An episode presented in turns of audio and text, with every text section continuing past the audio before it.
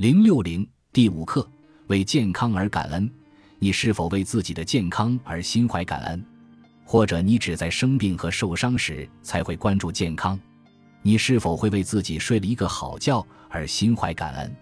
或者你是否觉得一夜好眠是理所当然的，只有失眠时才会想起睡觉这回事？你是否每天都为自己拥有生命而心怀感恩？健康是生命的礼物。它是你每天都接收到，并且将持续接收到的礼物。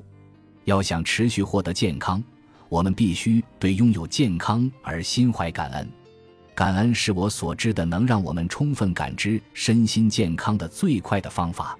如果你只有一点点感恩之心，那么你的生活和健康状况会改变一点点。如果你时时刻刻都在感恩，那么你的生活和你的健康状况会以你难以想象的方式发生改变。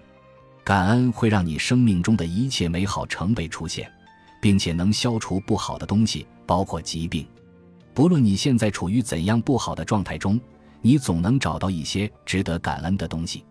心怀感恩，用感恩的力量消除生命中一切不好的东西，不论它们以怎样的形式出现。